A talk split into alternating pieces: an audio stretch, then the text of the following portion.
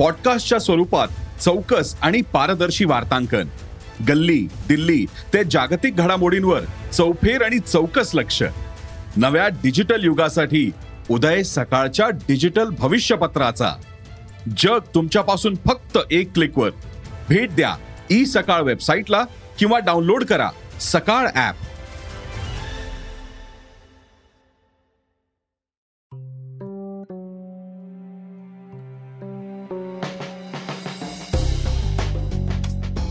नमस्कार मी भूषण करंदीकर. सरकार नामाच्या राजकारण या पॉडकास्टमध्ये मी आपल्या सगळ्यांचं स्वागत करतो. एकवीस सप्टेंबर एकोणीसशे पंच्याण्णव. दिवस उजाडला तोच एका अफवेला जन्म देत. ट्विटर फेसबुक सारखी माध्यमं त्यावेळेला नव्हती. खाजगी दूरचित्रवाणी वाहिन्या हळूहळू डोकं वर काढत होत्या. पण तरीही दिल्लीपासून गल्लीपर्यंत ती अफवा झपाट्यानं पसरली आणि काही वेळातच जवळपास संपूर्ण देशभरात दुधाची टंचाई निर्माण झाली. केवळ भारतातच नाही तर परदेशातही हे लोण पसरलं. ही अफवा पुढची कित्येक वर्ष चर्चेचा विषय बनली. एकवीस सप्टेंबर एकोणीसशे पंच्याण्णवचा तो दिवस उजाडला तोच एका अफवेला जन्म देत. अफवाई अशी जी देव मानणाऱ्यांच्या काळजाला हात घालणारी. पुढचा दिवसभर या अफवेचा धुमाकूळ केवळ देशातच नाही तर परदेशातही सुरू होता. त्या दिवशी सकाळी सकाळीच अफवा पसरली की गणपती दूध पितोय. याला सुरुवात झाली पंजाब मधल्या लुधियाना शहरातनं. असं सांगतात की एका व्यक्तीच्या स्वप्नात श्री गणेश आले आणि त्यांनी दूध पिण्याची इच्छा व्यक्त केली. सकाळी उठल्यावर ही व्यक्ती जवळच्या मंदिरात गेली आणि तिनं पुजाऱ्याला आपल्या स्वप्नाबद्दल सांगितलं. पुजाऱ्यानं मंदिर उघडून दिलं. या व्यक्तीनं बरोबर नेलेलं दूध गणेशाच्या मूर्तीला पाळण्यास सुरुवात केली. याचं रूपांतर मग झालं एका सामुदायिक अफवेत आणि मग देशभरात उडाला धुमाकूळ. देशात विविध ठिकाणी लोक दुकानातून रांगा लावून दूध खरेदी करू लागले. वाट्या भांडी चमचे घेऊन मंदिराच्या दिशेनं धावत सुटले. मंदिराबाहेर दूध पाडण्यासाठी मोठ मोठ्या रांगा लागल्या. देशभरातल्या वृत्तपत्रांनी ही बातमी दुसऱ्या दिवशी मोठमोठ्या हेडलाईन्स देऊन प्रसिद्ध केली. CNN BBC Washington Post the New York Times Guardian Daily Express अशी आंतरराष्ट्रीय वृत्तपत्रही या घटनेच्या बातम्या देण्यात मागे नव्हती. त्यावेळी केंद्रात पी व्ही नरसिंहराव यांच्या नेतृत्वाखाली काँग्रेसचं सरकार होतं.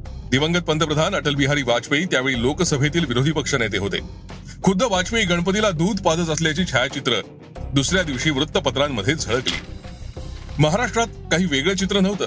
युतीच्या सरकारचे मुख्यमंत्री असलेले मनोहर जोशी गणपतीला दूध पाजतानाची छायाचित्र माध्यमातून दाखवली गेली आणि दुसऱ्या दिवशी प्रसिद्ध झाली. असं म्हणतात की महाराष्ट्राच्या तेव्हाच्या मुख्यमंत्र्यांनी त्यावेळी पुण्यात राहणाऱ्या कन्याला फोन करून ही घटना कळवली होती. आणि तिनंही पुण्याच्या सारसबाग मंदिरात जाऊन तिथल्या गणेशाच्या मूर्तीला दूध पाडण्याचा प्रयत्न केला होता. पण का कोण जाणे? तिच्या हातून मात्र गणपती दूध प्यायला नाही.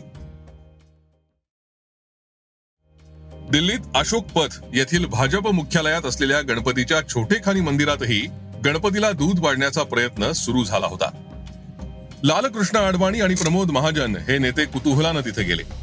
मग काय? अहो कार्यकर्त्यांनी त्यांच्याही हातात दुधाच्या वाट्या देऊन गणपतीला दूध पाजायला लावलं. हा प्रकार त्या दिवसभरात इतका वाढला की मग गणपतीच काय? अन्य देवदेवताही दूध प्यायला लागल्या. श्री शंकराच्या मंदिरासमोर असलेल्या नंदीलाही लोकांनी सोडलं नाही. परिणाम काय? तर देशात एक दिवसासाठी निर्माण झाली दुधाची टंचाई. त्या दिवशी दुधाचे भाव गगनाला जाऊन भिडले.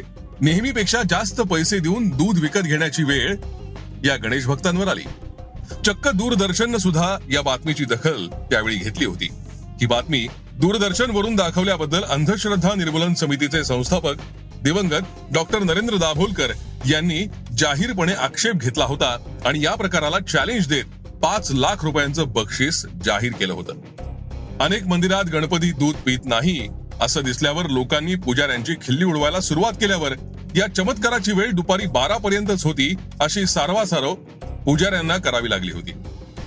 महाराष्ट्रातही पोलीस यंत्रणेवर या साऱ्या प्रकाराचा प्रचंड ताण पडला होता.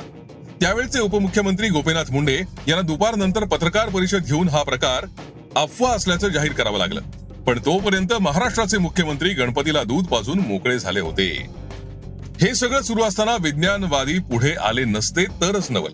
मग प्रत्येकानं आपापल्या पद्धतीनं विज्ञान सांगायला सुरुवात केली. काहींनी दृष्टीभ्रम म्हणून हा विषय उडवून लावला. अनेकांनी विज्ञानाच्या पद्धतीनं मूर्तीसमोर दुधाचा चमचा धरत त्यामागचं शास्त्र समजावून सांगण्याचा प्रयत्न केला. पण या झाल्या नंतरच्या गोष्टी. त्या दिवशी वृत्तपत्रांना मोठे मथळे मिळाले. अनेकांची करमणूक झाली. आजही तो दिवस अनुभवलेले मोठ्या उत्साहानं या प्रकाराची चर्चा करतात. हा प्रकार नक्की कसा सुरू झाला? बातमी पसरली कशी? याबाबतही उलट सुलट मतप्रवाह आहेत. पूर्वीच्या काळी एका गावाहून दुसऱ्या गावी फोन करायचा तर ट्रंक कॉल करावा लागत होता. ही अत्यंत वेळखाऊ प्रक्रिया होती. पण नंतर काँग्रेस सरकारनं दूरसंचार क्षेत्रात सुधारणा केल्या. त्यामुळे एसटीडी सुविधा लोकांच्या हाती आली. या सुविधेचा पुरेपूर वापर ही अफवा पसरवण्यासाठी झाला. यावर मात्र अनेकांचं एकमत झालं. अफवा पसरवणं हे वाईटच. त्यातून अनर्थ घडतात. ही अफवा तशी निरुपद्रवी होती. त्यातून काही अनवस्था प्रसंग निश्चित ओढवले नाही राजकीय पक्षांना एकमेकांची खिल्ली उडवायला एक चांगला विषय मिळाला इतकं मात्र नक्की. जे त्यावेळी खूप लहान होते किंवा या जगात ज्यांचा प्रवेश व्हायचा होता त्यांनी जर आजूबाजूला चौकशी केली तर एकवीस सप्टेंबरच्या सकाळी आपण गणपतीला दूध पाजलं हे छाती ठोकपणे सांगणारे अनेक जण सापडतील.